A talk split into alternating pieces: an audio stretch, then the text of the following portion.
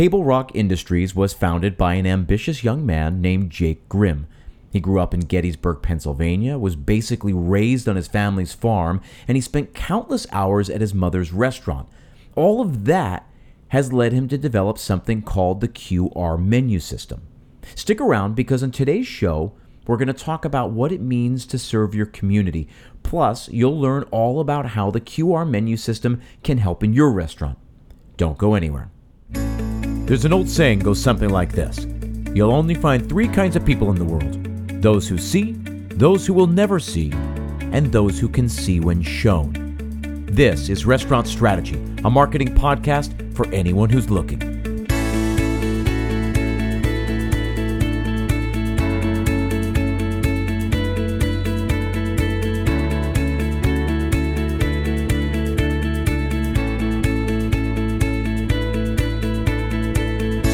Hey everyone, thanks for tuning in. My name is Chip Close, and this is Restaurant Strategy, the marketing podcast dedicated entirely to the hospitality industry. So each week we highlight tools, tactics, and strategies that will establish you as a leader in your market. That means doing more covers and driving more revenue. Now, Usually, each week I'll uh, I'll just pick a topic. We'll pick it apart, but every so often I try to mix in an interview. Sometimes with restaurant owners, other times with uh, someone else who can offer an interesting perspective on the industry. This week, I'm joined by Jake Grimm. He's the founder of Table Rock Industries. Uh, they've been a sponsor here of the show because they've developed something called the QR menu system, which we will get to. We will talk about that in time. But Jake has a really interesting background, and I thought he could provide uh, kind of an interesting perspective to the conversation we've been having these past few weeks when we talk about you know transitioning a restaurant or pivoting your restaurant. So, Jake, welcome to the show. Hi, Chip. I'm excited to be here today. So you're connected to the restaurant industry in a couple of different ways. So if we can, before we start talking about Table Rock and all that, I want to go all the way back and and explain to me how you got introduced to the restaurant industry. Let's do it. All right. So I'm 21 years old, and I have been in the restaurant industry, I can say, my entire life. My mother, Lisa Grimm, has owned the pub and restaurant, which is on the square of Gettysburg, uh, for the past about 30 years. And so uh, I came into this world, uh, kind of grew up with inside the restaurant. And the pub and restaurant, it burnt down in 2001. And so my mother rebuilt the entire restaurant from the ground up, and I was there the entire time. You know, about a year or two old, running around with a hammer in my hand, and so it's basically my second home. Um, I've spent a lot of time in there, and so uh, the restaurant industry is something very close to my heart. And you know, these are some tough times, and I want to do what I can to help others within inside the restaurant industry. Yeah. So I, I, didn't. I never realized that it had burnt down. How long ago? How long did it take to um, to build it back up and get it reopened? It took an entire year. Yeah, that's crazy. And so, and then it's been running since I guess like 2002 straight through to now. Yep, it's been fully open, and um, you know they do an incredible job. Um, you know, I'm proud to say it's one of the best restaurants in Gettysburg. It's great during the tourist season. A lot of people come out. You know, I'm really proud of my mom. She's a very strong woman. It was not easy for her uh, what she's gone through and with the pub burning down. Uh, but you know she powers through it and she gets the job done, and she's been a, a role model for me. So how has you know growing up in the restaurant industry? I want to say how has that influenced you, but. Um, what kind of uh, perspective does that give you, uh, you know, going through life? You know, growing up in the restaurant industry was was great for me because it taught me to be comfortable with talking to basically anyone. Now, growing up, you know, they say don't talk to strangers, and I totally get that. Um, but being in the restaurant industry, I was always around, you know, waiters or waitresses, cooks, chefs, bartenders, and so I was always talking to people that are older than me, and that gave me the confidence to, you know, go and talk to anyone. And you know, passing through the restaurant, I'd always talk to guests, you know, see how they're doing, how their meal was, and you know, that really helped me out in er, my early stages of life and helped prepare me uh, for my future. And I assume you uh, you've bust some tables and washed some dishes over the years. Let me. I was telling someone this the other day. So I think it's about six years now running. I've washed dishes every Fourth of July. It just seems to always happen. Um, so, yep, I'm in there either washing dishes, bussing tables, or hosting. I, li- I enjoy that. I like hosting because you get to see people when they come in and they're hungry and they're excited to get their meal. Yeah, for sure. I spent years here in New York City as a maitre d' running the front door. And uh, certainly not without its challenges, but one of the one of the best parts of the job uh, is that you get to be the host to everybody. You get to know everybody. You get to you know, be the one to, um, I don't know, you, you, get to know people and you get to know, uh, you get to celebrate the milestones with them and all that. It's a, it's a good position to be in. It is. I like to joke around. In the pub, they do an incredible job, but just like any other restaurant, sometimes, uh, you know, meals get screwed up. So I always say that I like being the host because I get to deal with people before they get upset. Yeah, it's uh, it's one of the the harder things to do. Is you know, uh, one of the best parts about what we do is we get to fix problems.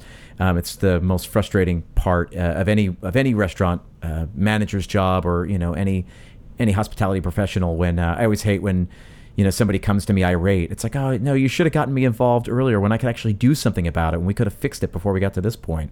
Yep. You know, we're lucky at the pub. We got some incredible desserts, so we usually turn the situation around. You know, listen, I, I, got a crazy sweet tooth, so that's definitely uh, that's definitely one way to to fix a problem. Um, why did your mom uh, open the restaurant? Did she just open it from scratch, or did she was she a partner in it, or do you know the story there? I do, um, and it's a long story, but long story short, she owned the pub with her husband back in the day. They were partners in it, um, and they got divorced, and so she ended up running the pub. Um, and that was a lot on her shoulders. But you know, it wasn't doing the best, but she got it turned around, um, and you know, she has it you know, today, and it, it's an incredible business. It does well, and it's uh, highly respected in the community. So. Uh, you know, obviously, restaurant owners everywhere are dealing with the uh, the fallout from the COVID nineteen crisis. How are they? How are they faring during this time? It's been kind of challenging because, like I said, I've I've grown up in this restaurant my whole life. It's like a second home, and to not have anyone in it, that was tough. That was definitely tough. It was an eerie feeling to go in there and not see other faces. Um, you know, a place that's usually full of life, uh, full of excitement, you know, was completely dead. And so we did close down for about a month or two, two months. And so during that time, it was, you know, go in, check it. Actually, what ended up, one thing that happened a week after we had to close, um, the restaurant got hit. Uh, somebody crashed their vehicle into it. Um, luckily, that person made out all right. Um, but you know what they say: when it rains, it pours. uh, but we were able to patch the hole and you know fix the side of the building. But wow, um, it's definitely been difficult, and it's been a challenge reopening in you know staying within inside the guidelines and ensuring that people are safe. And that's my mother's uh, greatest concern for her employees and her guests is to make sure that people are going to be safe. And that's why, you know, she could have focused on doing takeout at the time, but really she just wanted to make sure her employees were okay. Um, and so that's why she did shut down. Um, and it was difficult, but, you know, we're getting back on track. It's not the same, um, but we're getting there. Yeah, so we're recording this on uh, July 14th, and uh, you know, as we record this, uh, the United States, you know, nationwide, uh, daily cases are going up and up and up. We're starting to see surge all over the, the country. So uh, it's tricky. I'm sure everybody uh, out there listening to this episode uh, understands that it felt like we were just coming through. We saw a light at the end of the tunnel and we were all going to be able to reopen. And that has largely uh, not been the case. You know, California sliding backwards. Texas is about to, you know, close back up again. It looks like Florida is going to.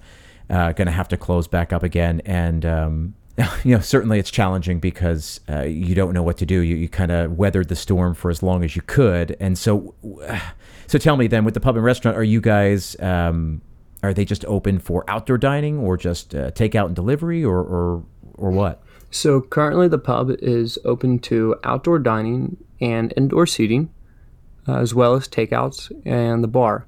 And luckily, uh, with the pub, we have a banquet room and so what we've done to is we've expanded our seating layout. So now you can eat inside the banquet room as well as the normal dining room. And so that's allowed us to maintain about the same uh, you know input of customers, but still ensuring that they're spread out far enough. Yeah, that's a luxury we certainly don't have here in New York City. Everyone's stuck with like 800 square feet or 1,000 square feet, and you, you can't spread out any further.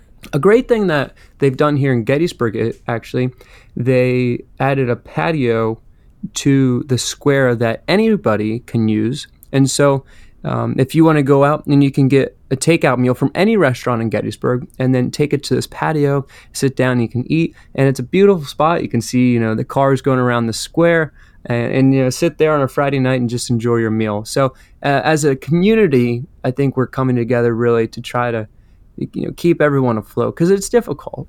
Yeah, yeah, for sure. Uh, how are uh, other restaurants uh, making out? Do you know of other restaurants who have closed, or is everyone kind of just uh, just sneaking by, or what are you seeing? So some restaurants remained open the entire time, and other ones did close. It, it's weird. It's very weird because some restaurants I know have done incredible, like you know sales through the roof. I think that's a lot with you know pizza places. You know, pizza's pretty simple. You can pick it up and take Yeah. it home.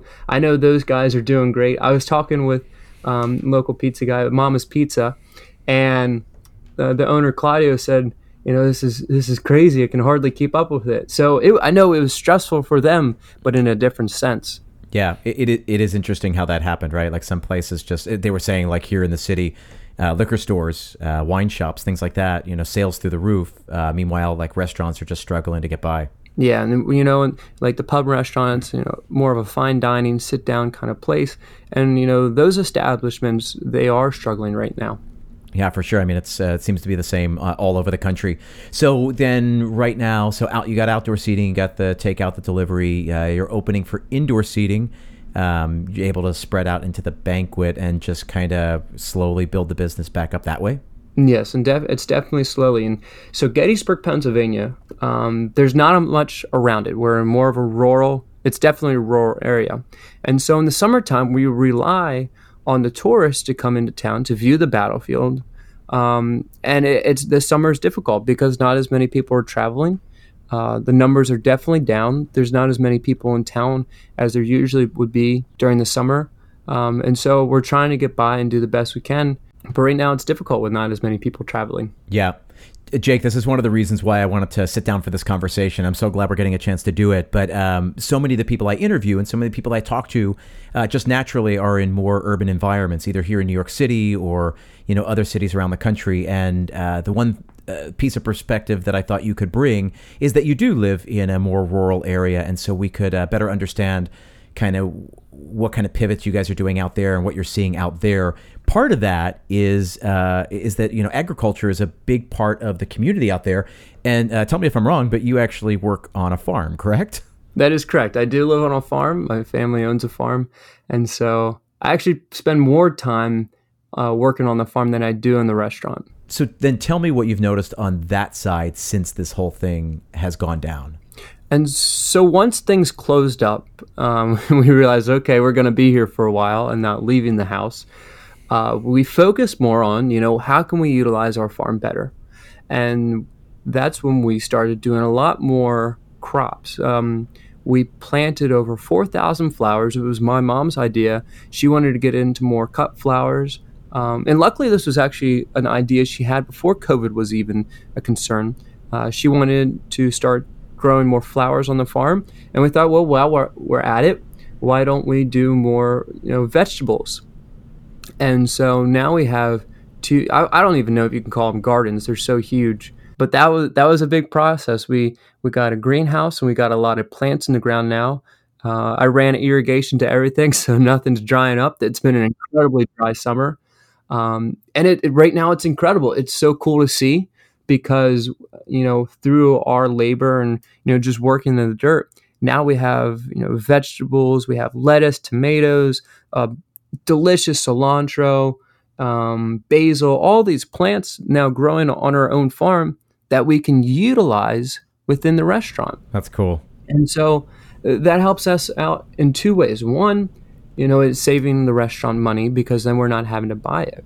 And two, it makes the customer feel more safe because they know that the, the food has, was grown right here in Adams County. It was grown on our farm. It was handled by us, and now it's in the restaurant. So they don't have to worry, you know, whose hands touched the food? Where was it at? Is it safe to eat? And that's really cool to be able to provide that to our guests. Now, I understand the city that's difficult, but I think it's really great to be able to utilize, you know, the agriculture presence around us, and we definitely have that where we are. Yeah, for sure. I mean, here in New York City, we've got the Union Square Green Market, and actually, we've got the Green Market program all over the city. There are like, I don't know, 40 or 50 different pop up farmers markets on any given day of the week, and those have largely continued. Um, and uh, and the farmers, you know, really come to, to count on them. They come from Jersey and Long Island and up in the Hudson Valley, and they come and converge on the city. Um, and, and, you know, New Yorkers are still, you know, still partaking in that as, as much as possible. Uh, maybe not the maybe not at the same volume as before, but it, it definitely is still part of it.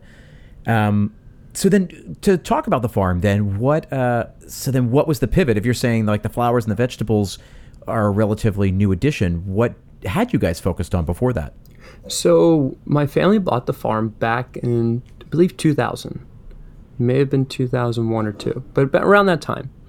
Um, and we originally we lived in Gettysburg, um, and my mom's always wanted to live on a farm, and so uh, we bought the farm. And my, my parents always they remind me when we first bought the farm. I said, "Mom, Dad, why did you buy such a dump?" Because really back then the farm was very much run down. Um, the house that you know we went to live in, it originally had homeless people. Literally, would the train tracks go through our farm, so that they would walk the train tracks, come to our farm, and they would live in this house because at the time it was abandoned. So there was a lot of work needed to get the farm turned around. And so that was really cool because if you come to our farm now, we have an Airbnb uh, on the farm, and it is it's just like an oasis. It is so beautiful. It's my getaway, and I love it. And so, our original uh, tactic on the farm was quarter horses. My mom loves quarter horses, and so we got into raising quarter horses, breeding quarter horses, and showing quarter horses um, for in uh, halter shows. Um, and did very well with that. And so we've kind of shifted that more to towards a hobby. We bale hay, uh, that's fun, hot work in the summer. I've been busy with that a lot lately. I can only imagine. Yeah, and especially lately, it's been so hot and dry. So been good hay ba- uh, baling weather, and so that, and then we also lease out some land for row crops. Uh, you know, corn, soybeans, wheat. Um, and so about six years ago, my mom had an interest in growing lavender. Um, she saw that there was a market there, and it was something that she wanted to try. So we bought 400 plants of lavender one day and went out and planted them all in the field. Awesome. Um, I wasn't the most excited about it, but she was. Um, and now, six years later, we have around a thousand plants of lavender. And, wow. You know, we've lost some along the way and had to replant, but we have a very nice crop of that. And so she wanted to do the cut flowers and the vegetables kind of to complement the lavender we were growing.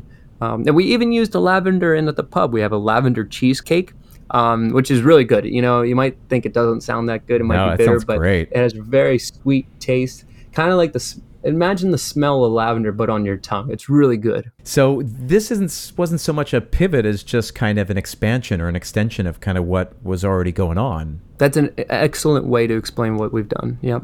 So you got the restaurant. You're you, have worked there. You worked there. It's part of your growing up. You live on the farm. You obviously work the farm and have been part of you know the the various day to day.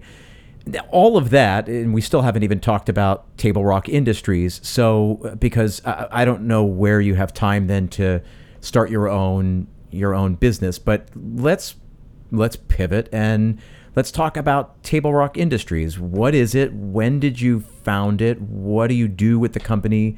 And um, yeah, let's get into it. So, I originally had what I called JMG Innovations, and it wasn't really a business, it was more kind of like a blog website kind of deal where where I would highlight my projects and things that I was doing. And about back in the fall, I kind of had this thought and you know, I realized I wouldn't be where I am today if it wasn't for, you know, everyone around me um, that have helped me along the way. And so I felt kind of guilty referring to what I was doing as JMG Innovations, which is my initials. Um, you know, I thought, you know, I need to give recognition to more people in what I'm doing. And that's when I had the idea to change the name to Table Rock Industries because Table Rock is where I've grown up. It's the name of our, you know, our road. Um, and it's cool because it has a lot of sentimental value to me. Um, because my grandfather, who I'm named after, Jake Grimm, he grew up on Table Rock Road as well. And so I thought, you know, that'd be perfect. And it kind of sounds like a cool name. So I changed it to that. And then if we go back to around March, when we started having some major problems in the United States with COVID, you know, my school shut down, everything went to online. And so I had a little bit more time, time on my hands at that point. And I thought, you know, what can I do to help others? Because I didn't want to sit around watching Netflix all day and get bored. I like to stay active. And so I asked myself that. And I saw on the news one night that General Motors started manufacturing face shields. Um, you know, a plastic face shield that someone in the medical industry can wear, you know, protect their eyes and, you know, protect themselves from any fluid being projected at them. And I thought, you know, that's really cool. I think I can do that. So I started asking around the community to figure out where I could help out and you know make these face shields and give them to people.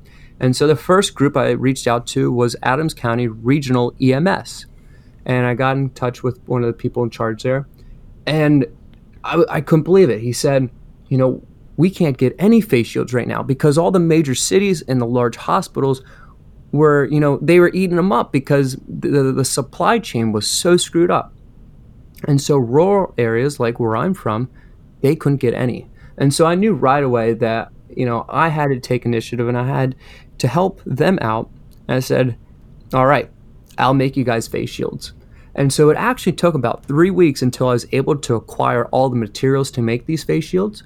And I had to work with about 15 different companies throughout the United States just to get plastic and foam, two very simple materials. But you know, to get them at the quantity that I wanted at the time that I wanted, it just wasn't out there. Wow. But I kept pushing through, and eventually I got, you know, the plastic, the film, and then the elastic I was able to find at a nearby store. And so, long story short, I ended up making over 800 face shields that I was then able to donate to different organizations such as EMS, um, some dentist office, uh, doctor's offices, anywhere that I could lend a hand, I was giving them face shields. And, you know, I said, hey, these are for you to use, these are for to, to protect you. If you can give me some kind of donation return to help cover the cost of materials, I would greatly appreciate that. I'm not looking to make a profit, but at the end of the day, these are for you. And it worked out great. And so after doing that, I thought this is really cool. I want to keep helping people. And I came up with this idea one night for my mother um, to utilize a QR code for her menu. And you could just put it, you know, on the table and then you could scan that. And then all of a sudden, the menu would come up on your smartphone. Um, and I thought nothing about, you know, sharing that with other people. And then it hit me the one night. it hit me one night, and then I was up till like two or three o'clock in the morning thinking about it and how I could do it. But I realized that I could use what I was doing for my mother's restaurant to scale it up and to offer it to other people. And so that was back in May, and that's when the QR menu system by Table Rock Industries was, you know, was born, was found. Yeah, it's. I mean, it's awesome. So uh, you know, so many great ideas come from uh, people trying to scratch their own itch. So, uh, explain what the the QR menu system is? So the QR menu system is a very easy, affordable way for you to take your your your physical menu and turn it into a digital scannable menu. Now, this is something that you can do for your restaurant. Um, and there's ways to do it online to, to convert a menu to a QR code. Uh, but the QR menu system allows you to do much more than that. And you can actually go on to the QRmenusystem.com for free and upload your menu, and it'll generate a QR code for you. And then you can print that out, and people can get your menu. Um, but with the Pro QR menu system, that's where the magic happens. And with that, you can upload up to 10 different menus.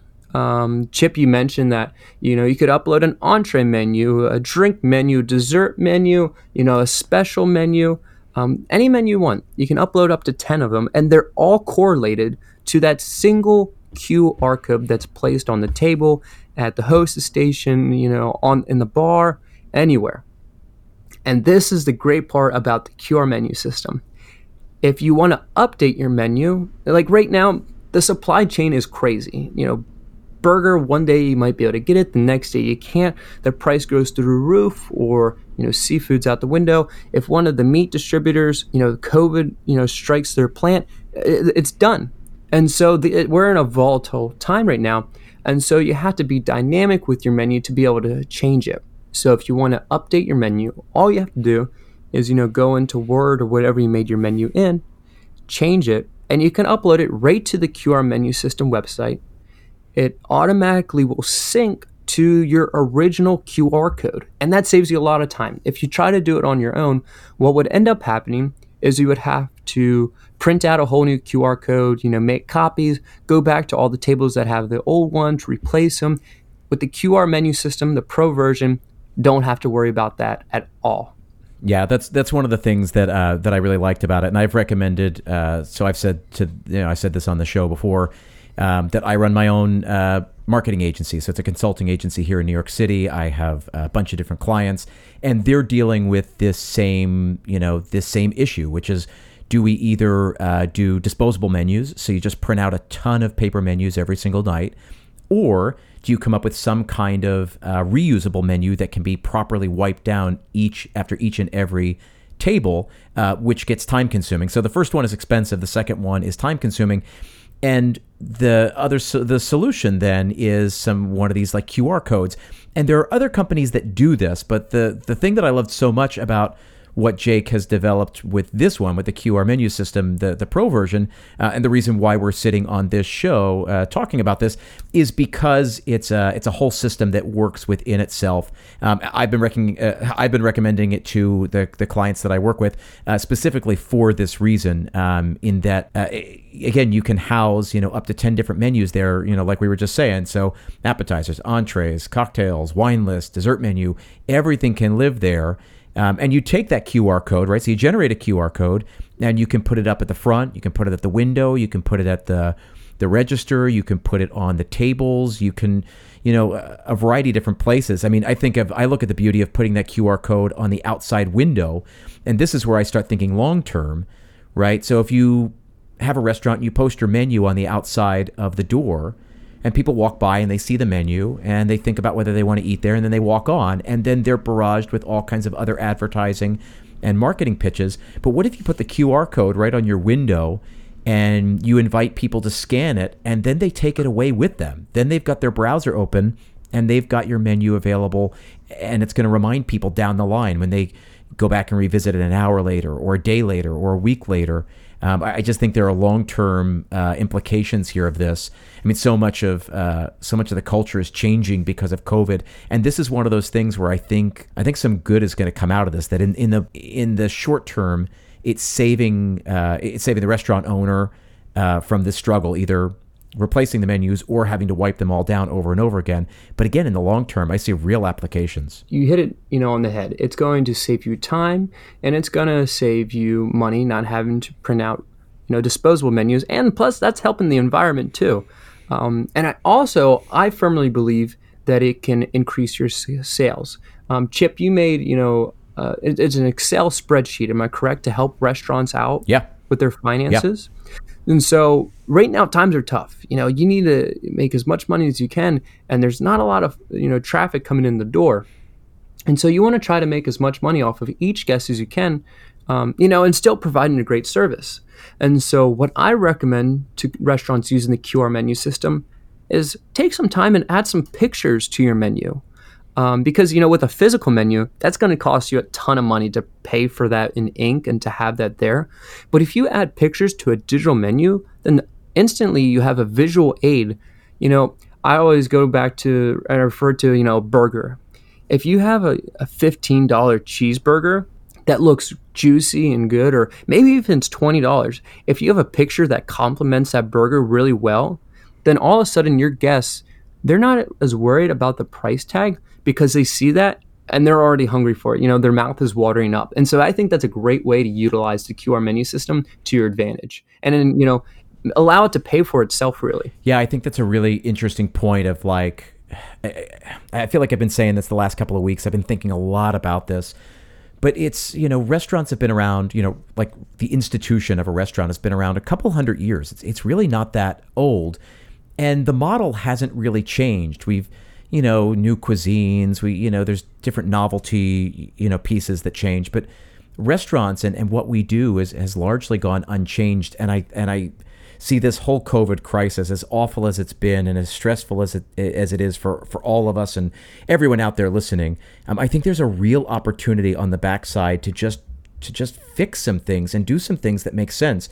And in this case, you know, you're using technology to improve operations, to number one, cut down on costs, and number two, you know, make it better, maybe drive more revenue. Like Jake was saying, use this as an opportunity to to throw some pictures on there, or I don't know, sky's the limit. You know, get creative with it. And I, you know, this is great that we're utilizing this technology. And living on a farm, I'm always having to work on things and fix things. And it always frustrates me when something is made more complicated than it needs to be. You know, I don't like to implement technology where it's not needed. And so that's why I've really worked hard to make sure that the QR menu system is as easy as it can be. I don't want to make the restaurant industry more difficult, more complicated to run than it you know it already is. And so I think the QR menu system really is pretty simple and straightforward to use on both ends. For you as a restaurant owner to utilize it to upload it, it's super simple. The CEO of uh, you know a local country club um, West Shore Country Club. He he called me one day and he goes, Jake, I don't know how you do it, but you couldn't make this any easier than what it already is. And then it also is easy on the user side. All they have to do is hold their phone over it. Most phones already have a bu- built-in QR scanner at this point, and you just tap it and it'll upload. I always go back to my grandmother. I love her to death, but she she just got an iPhone, but she doesn't know how to use it. So you are going to have to have some of the reusable or disposable menus around. Um, but I've noticed with the restaurants that I'm working with that more people understand how to use this technology than you might think, which is really exciting. Yeah, that's the um, that's the interesting thing uh, right now is that you know I don't think technology is really changing. I think what's changing is the adoption curve, the the kind of people, the demographic that is adopting it like I talk about uh, grocery delivery services, and uh, so here in New York City we've got Fresh Direct. Obviously, nationwide there's Amazon Fresh and lots of other companies that do you know grocery delivery. But uh, we were early adopters. My wife and I uh, moved here to New York in 2003. It was the same year that Fresh Direct launched here in New York City, and it's a grocery delivery service. You go onto their website, click, click, click, click, click. You add things into your uh, shopping cart. You pick a window, a two hour window that you're already going to be home, and they will deliver it literally to your door. It, it, it, saves us so much time. It is way too convenient. Of course, it was necessary for us because in New York City, you are uh, you're bound by how much you can carry because your nearest you know supermarket, which isn't that super, um, is probably a couple of blocks away, and and how far can you go carrying a ton of groceries? You, you can only carry so much. So uh, by using the grocery delivery service, it was uh, it was a way to, to get stocked up to get an appropriate uh, grocery order. Um, now fast forward, you know, almost 20 years, and uh, just by virtue of this uh, this pandemic, right, the most vulnerable part of our community. Uh, are the senior citizens, and right, they were the ones who were going to resist this. They they don't want to use technology. We kept saying they don't. They want to be able to go and pick out their produce and all that. Well, you know, desperate times call for desperate measures, and they say, well, I, I don't want to go into a public area like that. Uh, I'm just going to try this thing out, and the adoption, uh, the adoption curve is has just is crazy to see how quickly they've adopted this and I think and I think it will largely stick long after this. It's the same thing with the the QR menu system that you're talking about where there's a will there's a way and if you don't want to touch menus that other people have touched, if you don't want to run the risk, well you're going to learn how to hover your phone over a QR code and have it there on your screen. I, I, I firmly believe that. You know, a fun fact about the grocery delivery I basically live in the middle of nowhere.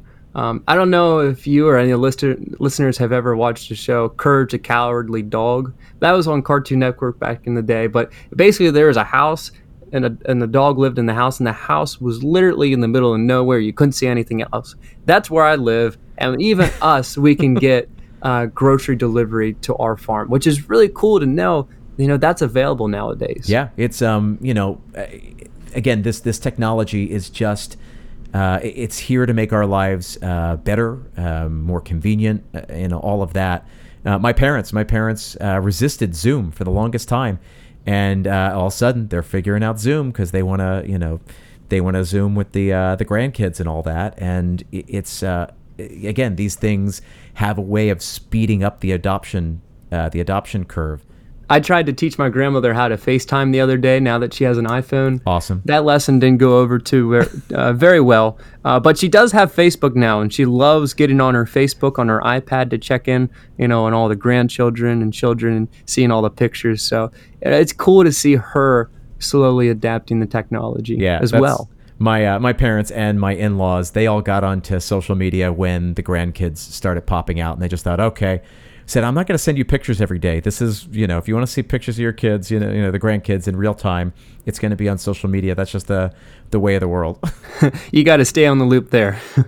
So tell me now, because before we started the call, uh, we were talking about you know kind of all all the things that you do with Table Rock. Um, the the QR menu system is just one piece of it, and um, again, before the call, we were talking about um, we were talking a lot about service because I think you and I both you know have this in common. I think we both share this, and I think uh, a lot of the listeners come from this perspective: is that you know we serve people for a living, and um, you know I was sharing this this quip earlier, like you know our customers aren't here to solve our problems. We're here to solve theirs. And if we solve theirs, they in turn will solve ours, right? Which is, you know, we need revenue. We need to make money for our businesses, uh, for our restaurants or whatever. But we have to solve their problems first. And so coming at it from this, you know, very compassionate place. I mean, that's obviously uh where you came from, you know, in building, you know, face shields and in developing this technology and, and this product and putting it out there.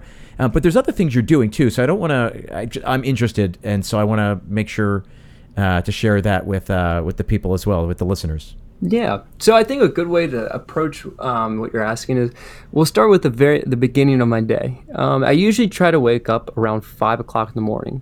Uh, you know, I love waking up in the morning. I sometimes say it's the best time of the day um, to get up, get moving, and get things done. And when I wake up, one of the first things that crosses my mind, I think, is how many people can I help today? You know, how many people can I make a difference in their lives and help improve theirs? Because at the end of the day, every person that I help, that ends up helping me too. And um, you know, you got to figure out a way to make it financially work. Um, but that's the basis of it, helping people. So my day starts out at five o'clock in the morning. I go, I work out, and this is also answering you asked earlier. How do you do all this stuff?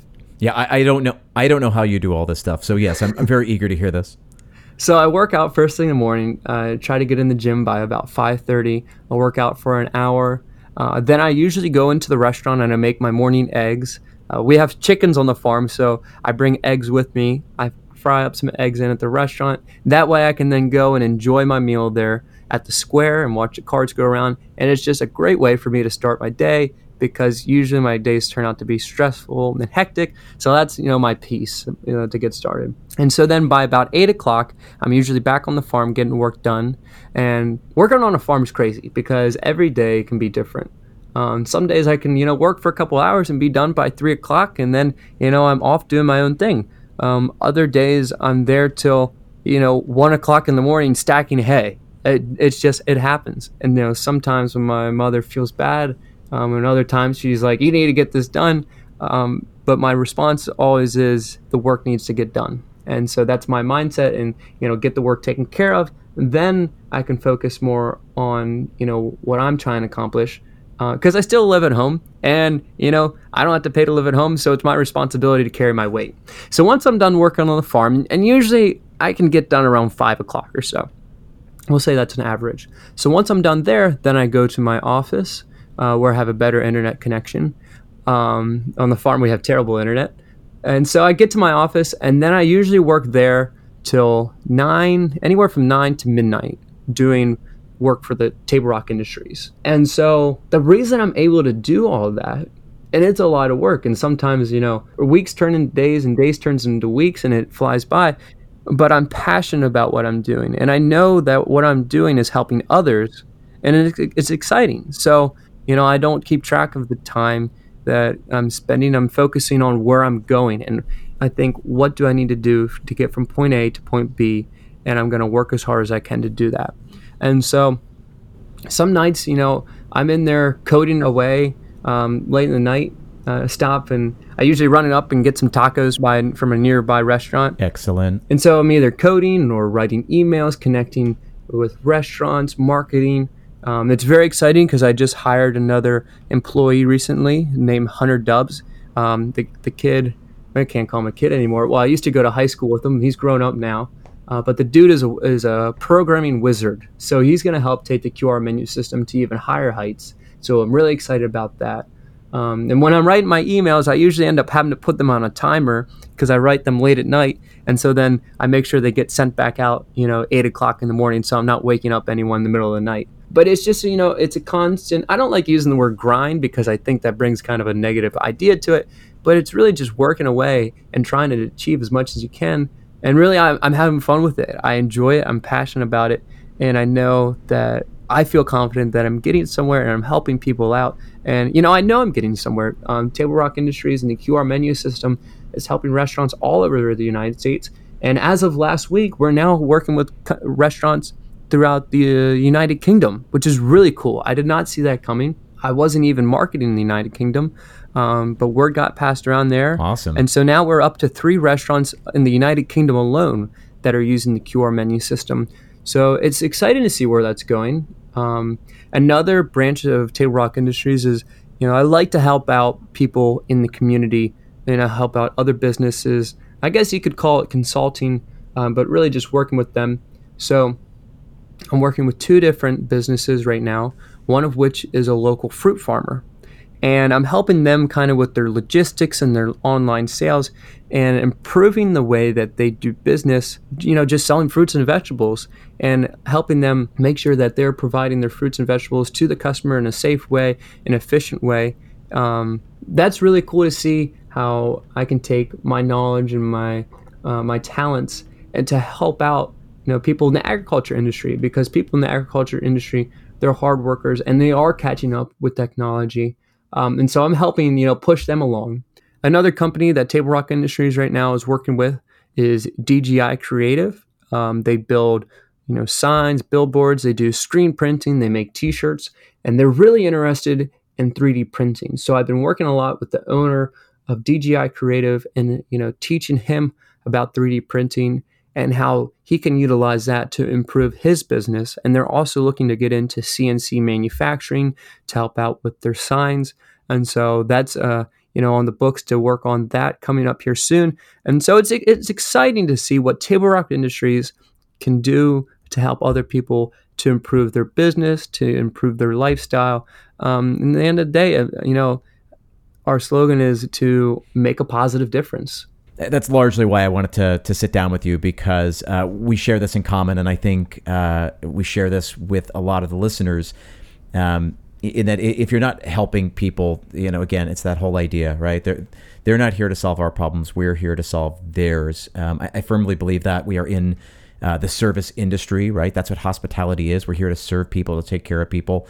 And um, uh, I love that the QR menu system uh, is is kind of bred out of that that that idea of service, that idea of trying to help people.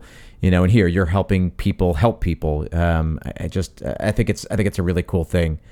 So, real quick, I want you to talk about a couple of different things. What um, what predictions do you have for kind of restaurants over the next I don't know year you know, coming out of the COVID crisis, where are things going to trend? What are you what are you starting to see out there, either uh, you know, as it pertains to technology or kind of people's habits or whatever? Like you've been around the restaurants long enough to to know some things. So, what do you think? What are you seeing? You know, Chip, I don't think uh, we're not out of this COVID issue yet. Um, you know, that's still a major concern, and it it, it can definitely spike again, um, and hopefully it doesn't. But you know, time will tell what happens. Um, I think restaurant owners they need to be prepared. I know it's hard for them right now. I was just talking to a restaurant owner named Greg over in the UK, and he said, "Jake, I feel like my head's in a vice and my eyes are propped open with matchsticks." Um, so I, I know restaurant owners are stressed right now. I got a quote right here I think can go well with that. Nathan Chan, he's the owner of Foundr Magazine. He said, "As long as there are problems, there will be opportunities. Yeah, for sure. And so I think re- as restaurant owners, you know, they need to remember there's still a need for them out there.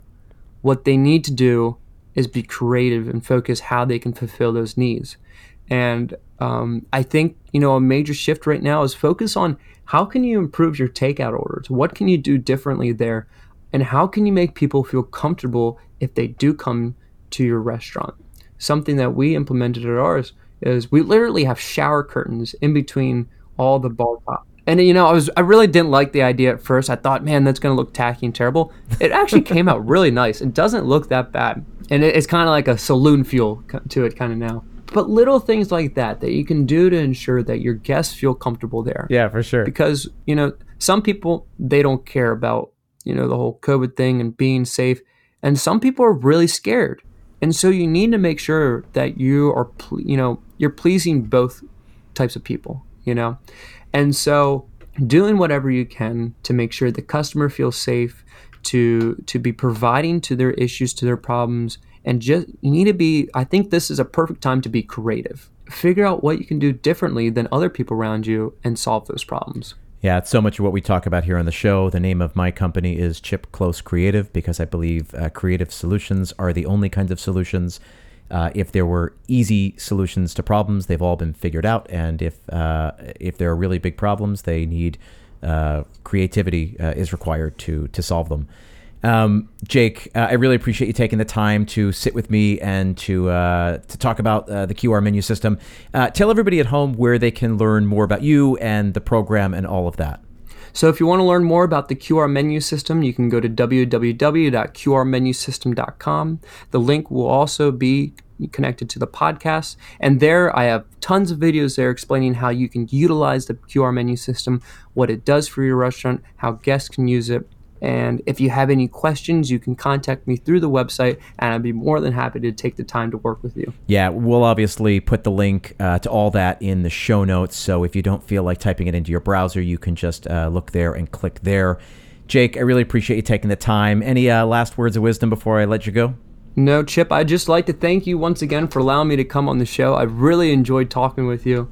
You know, it's excellent what you're doing and how you're helping restaurants with your podcast. Uh, and I think it's well needed right now. Well, I appreciate your support, and uh, it goes right back to you. I hope uh, hope this thing is a big success. Uh, like I said, I've been a big proponent of it, and I've already started uh, talking it up to uh, to the clients that I work with. Jake, thank you so much. I really appreciate it. Thank you.